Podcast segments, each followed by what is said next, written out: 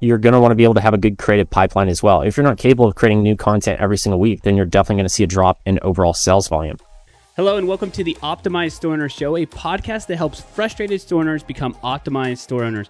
We are your hosts, Aaron and Christian. We want to invite you to join us each week as we share tips, tactics, and strategies from the most inspiring entrepreneurs in the e commerce industry. This podcast will help you add flexibility, stability, and happiness into your life. Ready? Let's go. Hey, y'all, hope you are having a great day. Today was a super value packed episode. I learned a ton of information from Chase, and I think he really broke it down in an easy to digest episode where you can go and implement things that were actually talked about in the episode. It is not a ton of surface level information. It's things that you can actually go and execute right now. You're going to learn a lot in this episode. Like I said, we break down the best practices for TikTok organic, TikTok ads, Facebook ads, and even how to increase the conversion rate on your website. So if you are an e-commerce brand or a clothing store, just really trying to grow and take your business to that next level, this is a value packed episode for you. Enjoy. All right, Chase, thank you so much for, for joining us on the podcast. Thanks for having me. Absolutely. So for those who don't know, I just I I really don't like to spend a ton of time on intros and stuff, but um I think it's uh it's always important to give people some context if they don't know who somebody is online. So uh, a little bit about the the agency um you have there, what makes you guys special, and then we'll dive deep into some specifics here with with e-commerce. Yeah, so we have three businesses. Uh, one is the agency. We're focused on TikTok and Facebook ads, and then content creation for UGC specifically. Uh, and then we have a training business where we train thousands of uh, brands, e-commerce stores, B2B businesses on how to manage it in-house if they're not looking to have an agency specifically. If they're looking to internalize it or if they already have a marketing department that's pre-established and they're just essentially looking to learn how to implement these steps themselves. And then the third one is our tracking company for attribution, uh, Sirge.io. Very cool. So the what portion of the business do you guys focus the most on? Is it pretty evenly defined, or they they complement each other? What is how does that work? They all complement each other. They share the same types of clients. If somebody comes to us and wants to work with us on the agency side, then we'll be able to manage the ads for them. If they're looking to learn it in house, then we'll be able to show them. And then Sirge provides tracking for you know clients on Shopify for whichever direction they go, no matter what. Got it. Okay. So uh, diving deeper into the ad side of things right now, what um, I, I, actually let's take a step back and actually not just take a conversation about what's happening right now with with AI and how did that how it potentially affects your business, but also how you guys are leveraging it to help other people. Or are you guys just exploring? I know this is super early on, and then we can type.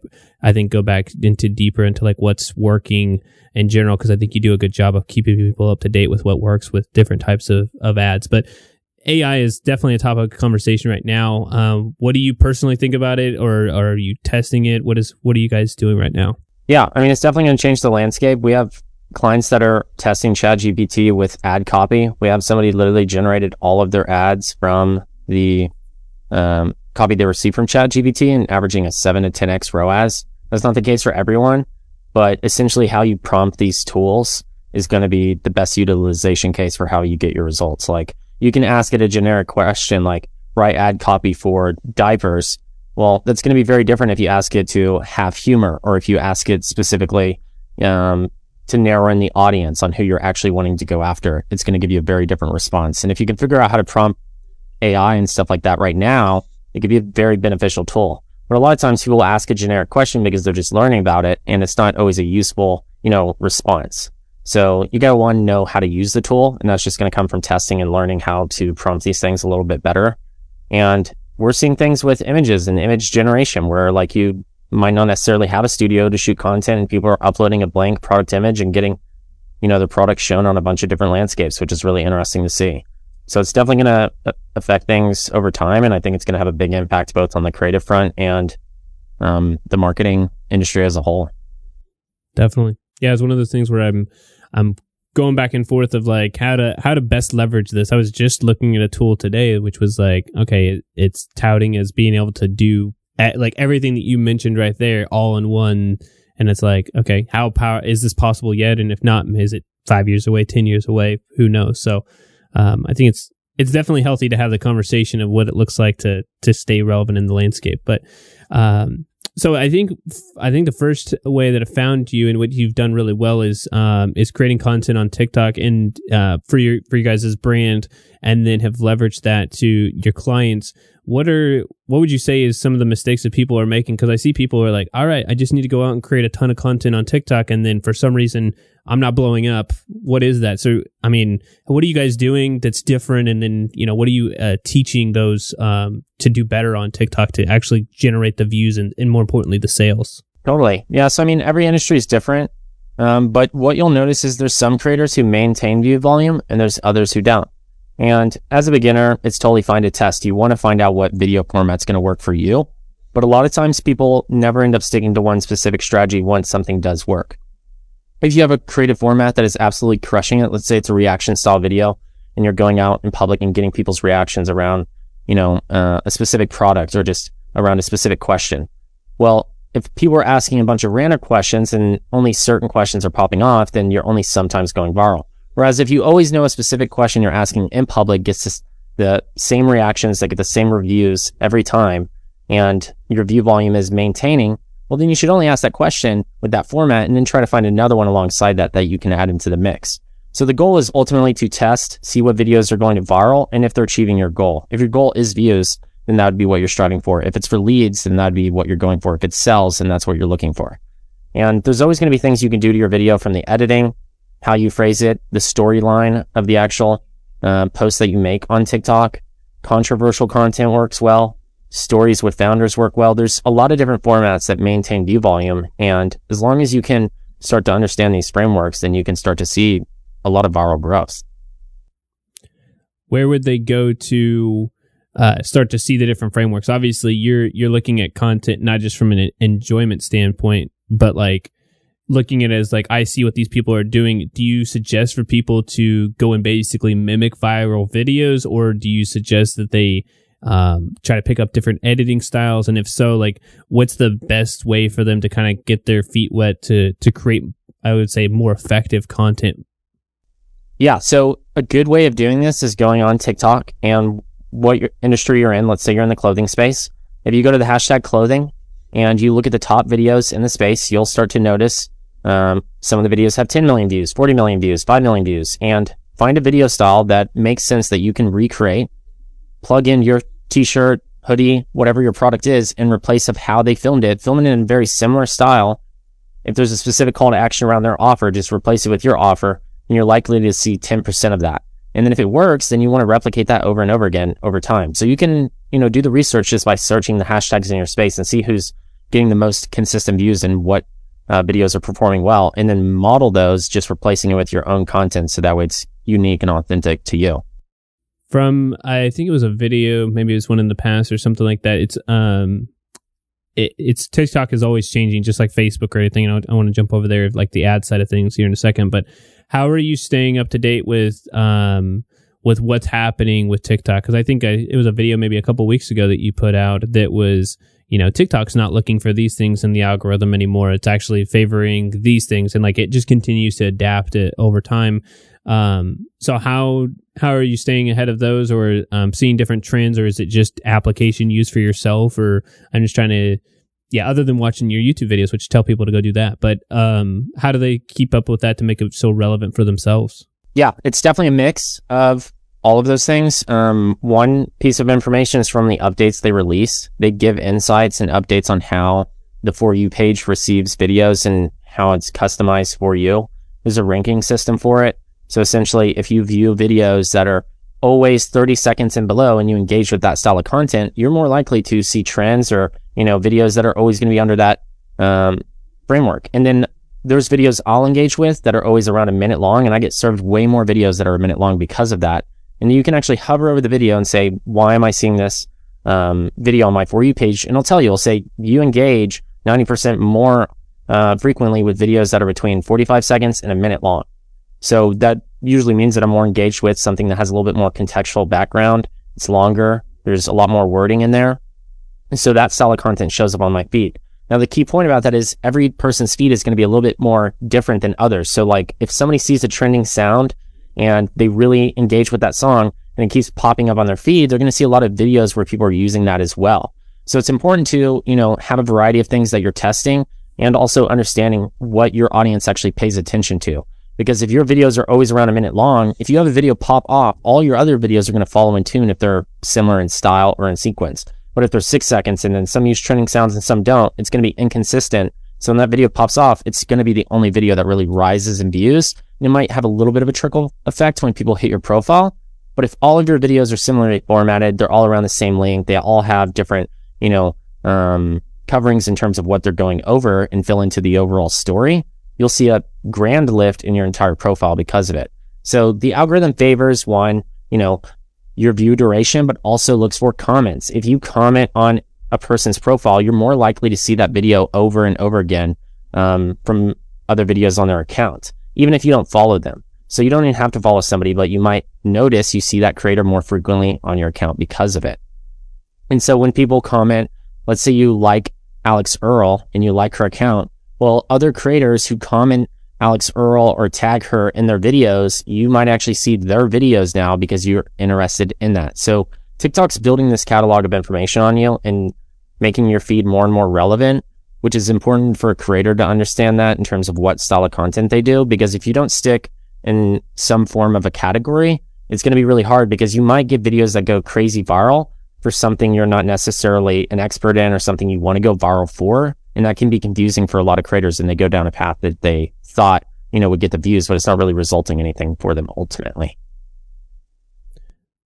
Very well. I, I think explained and also makes a lot of sense too. And I see that personally where I like one video and then I go to their page and then it's like nothing is relevant at all. So you're like, okay, I'm I'm clicking off of this now because it makes no sense.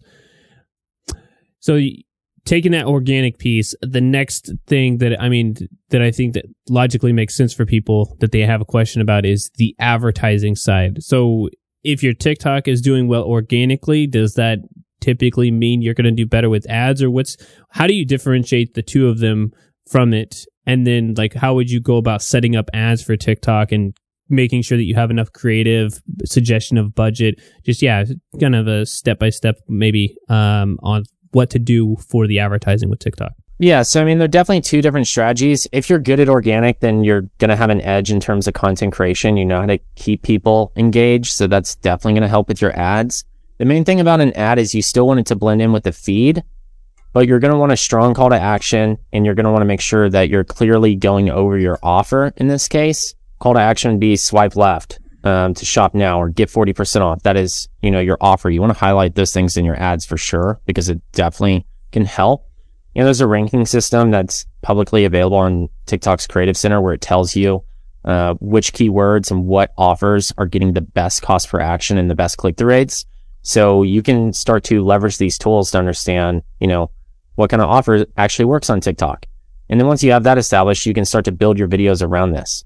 So an ad, if you're going to have an offer in it, you need to one, demonstrate your product throughout the video, but you also want to have voice overlays talking about it. You want to have text. So that way, if people don't have their sound all the way up or, you know, they can actually read and follow along. That's also important. And then once they make it to the end of the video, they can go ahead and shop on your page. So those are some of the key things you're going to want to focus on in your ad and you're going to want to be able to have a good creative pipeline as well. If you're not capable of creating new content every single week, then you're definitely going to see a drop in overall sales volume. TikTok tells us in their, you know, documents that creative lasts on average seven days. And that's because the algorithm is so uh, different on people's feeds. And there's so many things that are always constantly changing that they want fresh content for the ads. And so it's important if you have a really good creative, that's amazing but it's probably not going to perform well next week. So you need something else running in tune with it. And that can be really challenging for a lot of, uh, businesses and brands who've just never had to adhere to such a, you know, intense schedule for their ads. Hey, store owners, are you ready to grow and scale your online business predictably and profitably? We've created a free 15 minute training that will walk you through the five key areas every online store needs to achieve financial success. You can grab the free training by going to optimizestoreowner.com forward slash ecom dash training or clicking the link below in the podcast description. Again, that is optimizedstoreowner.com forward slash ecom dash training. So for the if they're coming up with content every single week from that point, would you suggest because I think a lot of people have the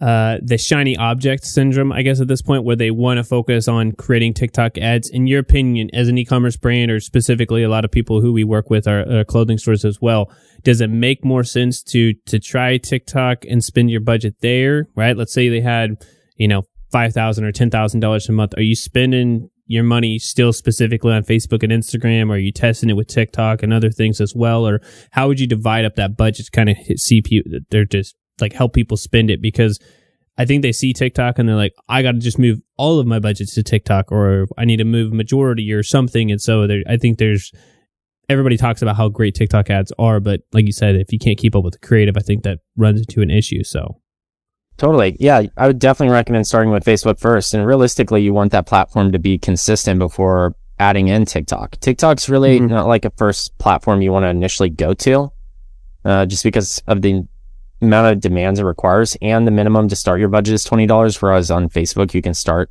you know $5 $2 daily.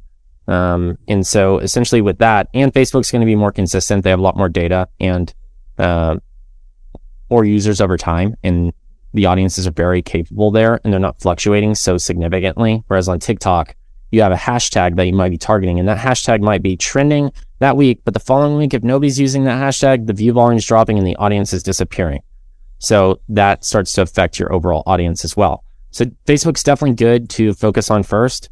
It's going to be more consistent. The ROIs are going to be uh, consist- consistent if you know what you're doing on the platform, and it can last a lot longer of a time period. You don't have to refresh your creative every week necessarily on Facebook. You can get away with months with some creatives from time to time. And that's really good for a business owner because they can focus on the other aspects of their business and they can scale up pretty significantly on Facebook. If you're able to get 5,000 now and get a good ROI, you're probably capable of getting to 15,000 if you just know how to do the right things with scaling. And if you're at 15K, then it's probably a little bit more room to get to 30K, 45K. There's always a little bit more to squeeze out of that before you hit a, you know, an equilibrium point where it starts to become a diminished return. Once you start to see around that factor in that time period, then you're like, okay, let's test another platform like Google or TikTok, right? And then TikTok's more top of funnel awareness anyways. It's not going to be your conversion machine. You might have explosive growth one week, but what you're really going to get out of it is the clicks, the views, and the search volume. So it's going to mm-hmm. be a lot of good brand awareness. People are going to discover you there. They might not necessarily buy from you, but they'll see your Facebook ad and buy. And you're also going to get a lot of view volume, which is great because you're getting out there, unlike on Facebook and Instagram where the view volume isn't nowhere near uh, what it is because of the CPMs with the ads. Mm. Mm. TikTok can get really low CPMs, reach a lot of new people, and that results in people searching about your brand. We see the Google search volume increase dramatically, which can make your Google ads work more efficiently and also rise your rankings over there, which is super helpful. So it's like these things play together, but you got to understand what piece of the pie, you know, TikTok plays in. It's not going to be the place that you're trying to maximize your overall ROI. It's more of a brand play. Plus you're going to get money back, obviously, but Facebook's going to be, you know, your more direct return on ad spend, and TikTok's going to be filling your funnel overall. I want to I want to shift gears here to something that I think you've talked about before, and then more so an area that um, I think Christian understands a lot more than I do, which is the the website side. And you've done, I think, a good job of uh, just like a different. I think it was maybe a different trend of like websites or something like that in the back in the in the past of something on TikTok. But a lot of these sites have really high converting sites, so I'm curious yeah, what are you seeing that sites that have a high conversion rate do compared to other sites? Because I've seen some really great sites, and then they tell me their conversion rate, and I'm like, that's very surprising that you are like you don't even have one percent. Like it doesn't make sense. So maybe you can talk like generalities of like a you know what you're seeing conversion rate wise, and then what are some things that are mostly missing for a high converting site, or um, and then we can go down that rabbit hole a little bit. Yeah, there's a lot of things that affect a conversion rate it can be with the ad. You can send bad traffic to your site and have a terrible conversion rate. You could solve it by sending the right types of people to your product. I mean, if you're going back to the diapers example, if you're trying to sell diapers to, you know, somebody who's a single male that has no kid, I mean, there's not really a purpose for diapers, right? So visiting that site isn't going to result in a conversion. So one, you got to make sure you have the right audience and then you work yourself down from there. If you're sending the right people, if the ads are communicating effectively and getting those people to the website. Then the next step is, okay, which page are we sending them to? Are we sending them to the homepage? The homepage doesn't even have a product or call to action. Your conversion rate is going to be lower.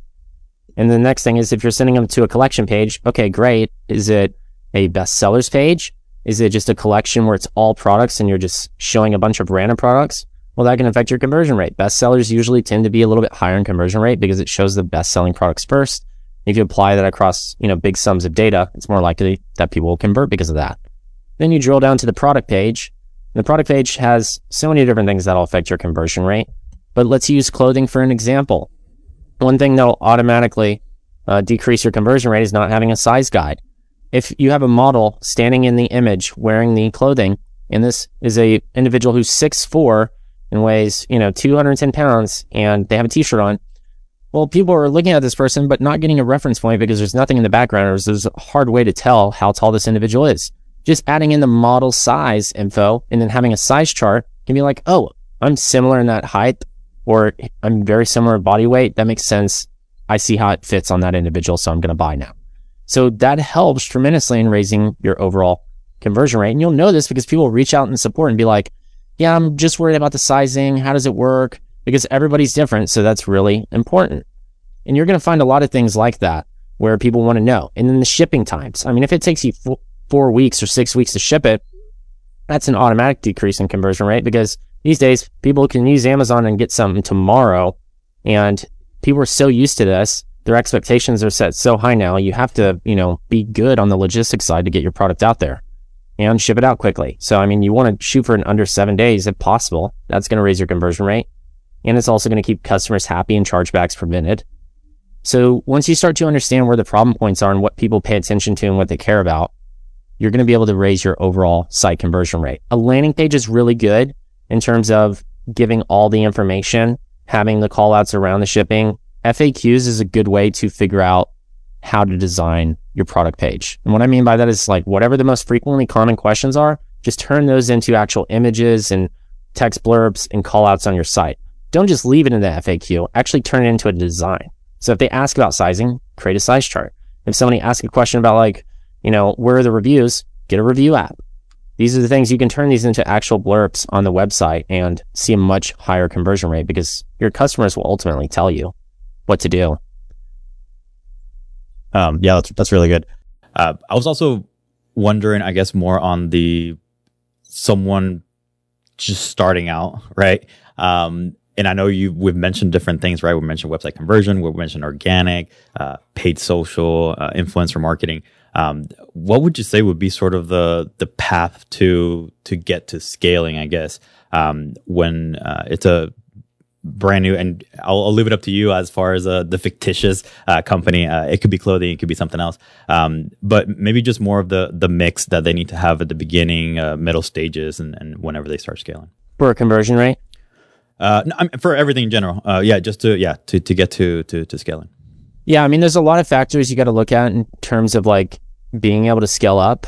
One of the first things to pay attention to is let's say you are a clothing brand, and if you're not getting any sales at all, whether it's the audience, ads, whatever, if you look at everything, ultimately, the one factor we always know that will push somebody through the door, no matter how bad the site is, no matter how, you know, unquality the product is, how long the shipping times are, is going to come down to the offer. If you're, if you've priced your item so high that people, you know, don't even want to try it out and you're not getting sales, one of the fastest ways to start seeing sales pour through is just by getting an offer out there that makes so much sense and it's just irresistible to begin with that people are willing to go through all the friction just to get the product. What I mean by that is like some people price their product in the middle or they overly price it. And the moment they cut the price in half or drop it down by 20%, or make an offer where it's buy one, get one, all of a sudden they see sales. We've seen this in the jewelry space. They'll go like six weeks and they're like, I tried all these creatives. I tried all these ads. Nothing's working. Okay. We've optimized the website. It's ultimately your price. So you're losing money. You're better off just getting sales and breaking even at this point. So you might as well drop it. So people will drop their price and all, all of a sudden start seeing flow through. And you're not stuck on a lower pricing. That's not the point here. The point is to prove that one, it was ultimately the offer that caused people to flow through. And two, this is now going to at least give you data to learn from. And then you can figure out your audiences. You can start to optimize and lower your cost per result. And then from there, once you have enough people going to your site and you've optimized your conversion rates and you started tuning everything because you need the data to do that. It's pretty hard to do without it. Now you can raise your pricing again to where you want it to for your brand. If you're just starting out, People are worried about, oh, I want to keep high price because um, the perceived value around a brand.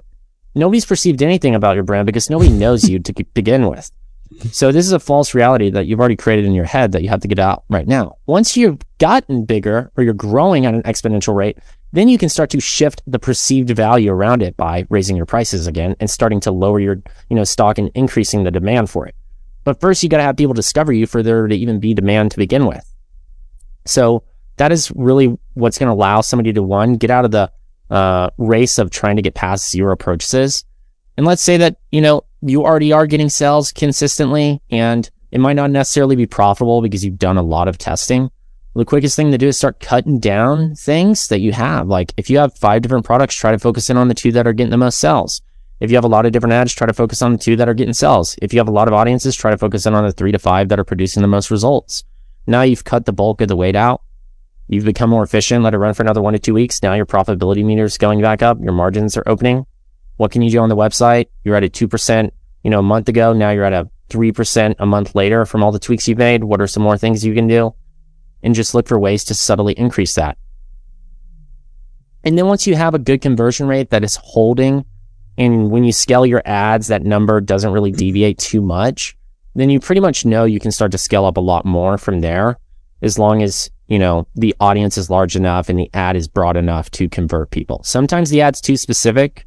What I mean by that is like the copy is like, let's say you're selling a product to people who are married, like that's specific, but it's like married people, but it's only the, uh, lady who's buying or something, right? It's even more specific. And if it's an older person's product, it's just so drilled down that it's one use case, but it's a product that isn't necessarily for married people. Even people in relationships that are just normal couples that are non-engaged could buy it as well. But because the copy has been framed and the ad is framed for married people, you're missing out on a segment because of that. So you got to have different segments of ads that are catered to different audiences. That way you can actually handle scale and volume. The people who are doing big volume understand, you know, how to go broad with their copy and appeal to a large audience at the same time. You mean, you mentioned something there that I think is really good to kind of grab a hold of, and it's a I think it's a conversation that uh, is maybe uh, a little confusing for a lot of people as far as when you say broad. Like broad has become, I think, a more coined term in like the advertising phase now with um, so we do a lot of broad targeting with our advertising. We suggest a lot of that too. I know a lot of people do. I know you guys um, as well. But um, what's your thoughts on broad targeting? And maybe you can define it for people too, because I'm using it kind of loosely there. But the broad targeting, and then how do you guys set up more specifically Facebook, Instagram ads? I'm sure it's maybe different for everybody, but maybe a uh, no pun intended, kind of a broad stroke with um, how you're setting up ads, and then what you would suggest to people uh, based off of different budgets, maybe if that changes. Totally. Yeah. So, I mean, broad is just essentially meaning that you're not getting specific on your targeting. You're not setting a specific age range. You're leaving your gender pretty open. The audience size is much larger. Like, I mean, you're in the US rather than targeting, say, 10,000 people in an audience, you're targeting 200 million. People might think, well, that's way too big, but you're really getting more specific with your creative and ad copy and letting the algorithm kind of doing the optimi- optimization for you because people find that if you get an audience that has like 100,000 people in it, which is actually pretty tiny compared to a broad audience, which is, you know, tens of millions in most cases, what's going to happen is if that tiny audience of 100,000 is converting really well for you, it might be getting the best return on ad spend. That thing has a time cap because eventually you're going to uh, run out of people to target in that audience and not everybody's always online. So that cost per result is going to be short lived. Whereas in a broader type audience, if it's converting really well, you know you have a good opportunity to scale up because there's a lot more people to go after. Awesome. I wish we could, uh, we had so much more time here, but this has been extremely valuable in the time that we did. What is a really good place to send people? I know you got three different companies, but a lot of these uh, business owners are e-commerce.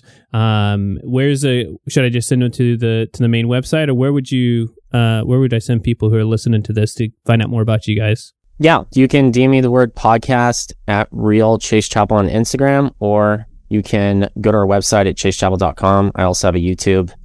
And if you want to sign up for our software beta that's launching here in the next month on Sirge, just S-I-R-G-E dot I-O or dot com, either way. Perfect. I will put all of those in there. Chase, thank you so much. Really appreciate all the value. Awesome. Thank you so much for having me.